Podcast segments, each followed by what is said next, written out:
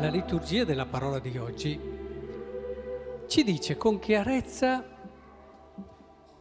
verso dove siamo incamminati, che cosa il Signore desidera per noi quando ci ha pensati, quando ci ha voluti, qual è la sua idea, il suo sogno, il suo desiderio più vero, ed è importante conoscerlo perché questo ci permette di sapere come muoverci, di cogliere se una cosa è corretta o sbagliata, perché è più facile valutare se sbaglio fai giusto eh, nel momento in cui sai dove devi arrivare.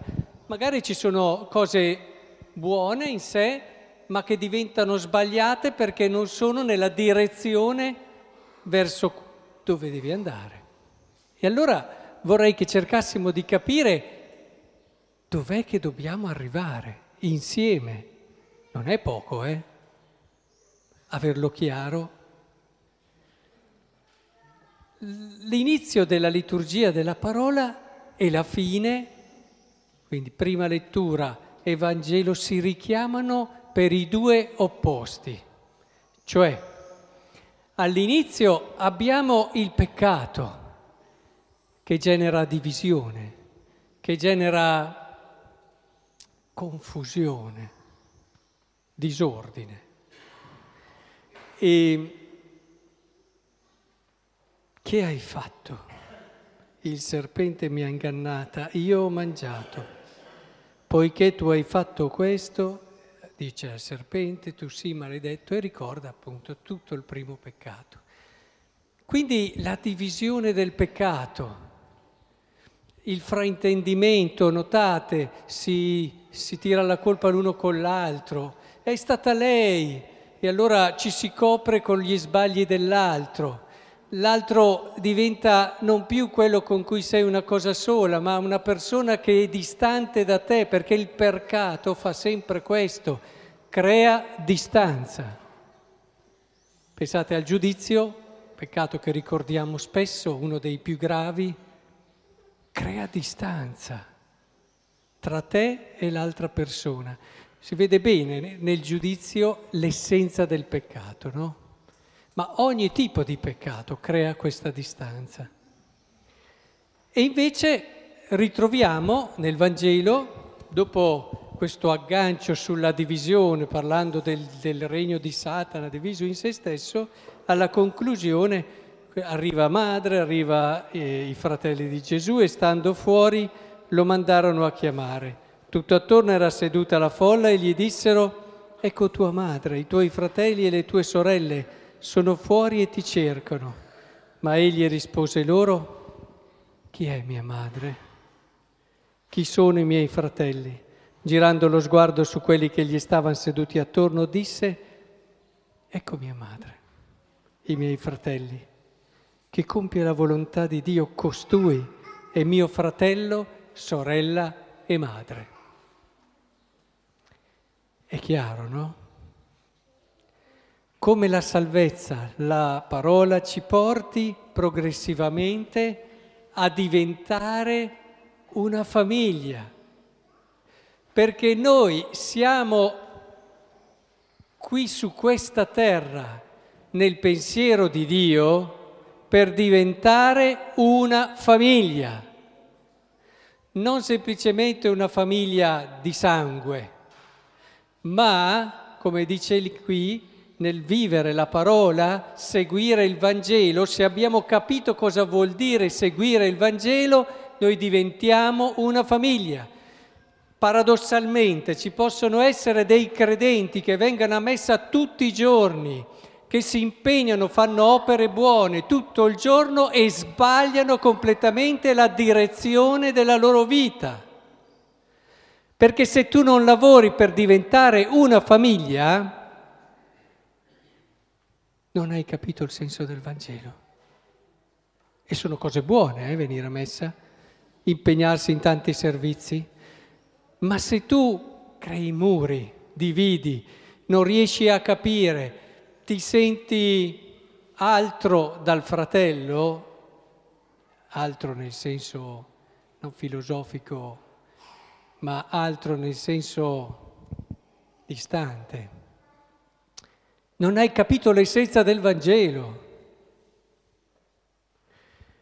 È importante allora che entriamo nel cuore di Dio.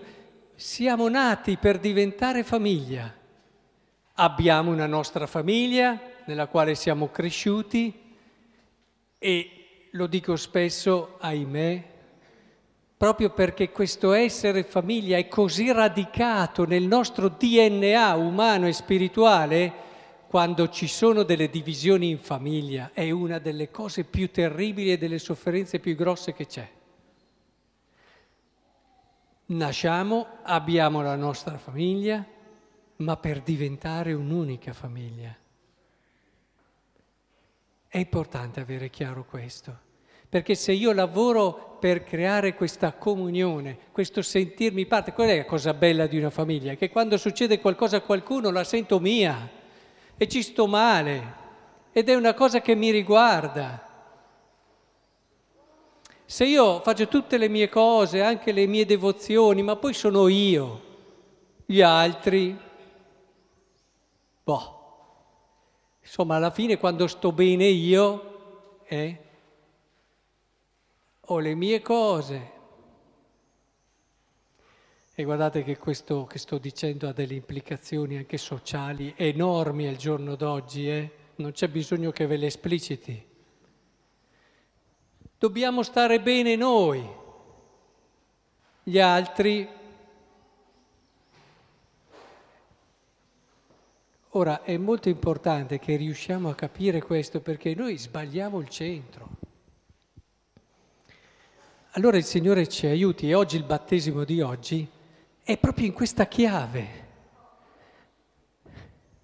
Stacy e Jonathan diventano figli di Dio, parte di una grande famiglia.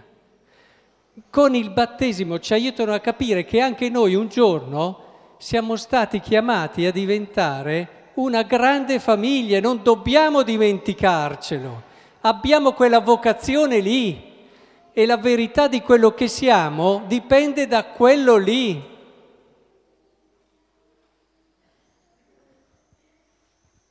E se dobbiamo diventare questa famiglia dove tutti siamo fratelli e figli, allora ecco che comprendiamo l'orientamento, il significato, il senso di quello che è il nostro agire bene, di quello che è il nostro pregare, del nostro comportarci tutti i giorni in questa linea. E allora il mio augurio grande è proprio questo, che questo segno così bello oggi, no, di un battesimo in mezzo a noi, ci possa davvero richiamare a, a cogliere l'essenza del nostro essere qui su questa terra. Ripensate un attimo al vostro essere credenti. Eh, io sono un credente, sì, ci credo, vengo anche a messa tutte le domeniche, sì. E poi? Beh, cerco di essere una persona onesta, cerco di... Queste cose contano, ma... Cosa stai facendo? Perché tra di noi diventiamo una famiglia, perché a partire dalla tua comunità, dalla tua parrocchia, si comincia a respirare questo clima di famiglia. Anche quando si fa un servizio di volontariato, se tu lo fai pensando solo a quello che fai tu, e magari crei anche la tua corte intorno, e ti dimentichi che sei parte di una famiglia, addirittura dici dietro a quelli che fanno altri servizi, ma capite che questo è stravolgere completamente il significato. Lo capite questo? Se invece tu arrivi e ti senti parte di una famiglia, il tuo servizio lo fai in punta di piedi, perché sai che come si entra in un clima di relazioni, di rapporti, ci si sostiene, ci si aiuta, si è pronti quando ci è chiesto a fare un passo avanti che richiede responsabilità, perché alcune persone fanno una fatica, sì sì io aiuto però non voglio responsabilità. Quando ti è chiesto in una famiglia tu non puoi dire fa un altro, devi montare in tu e ci sei tu e hai tu quella responsabilità lì. E in una comunità è così per tutti, ma anche pronti quando c'è necessità a fare un passo indietro. Perché a volte si fa anche fatica, alcuni, a fare il passo indietro, per lasciare quegli spazi, per dar via ad un rinnovamento, per per vivere ancora meglio quello che è l'essere famiglia, dove non sei svalutato in niente, ma semplicemente fai meglio quello che ti è chiesto, perché in questa nuova fase c'è una richiesta diversa. Capite com'è importante avere questa serenità? Non ti è tolto niente se la tua famiglia cresce, cresci anche tu. Quando un genitore fa un passo indietro per lasciare spazio a suo figlio, credete che si senta sminuito? Si sente sminuito? Io direi di no. Forse più contento. La sente come una cosa sua. Per questo il vivere insieme, il vivere come comunità, deve avere il D N A, deve avere lo spirito proprio della famiglia. Se no non ce la facciamo mica a vivere la nostra comunità così, con questo spirito, con questa carità.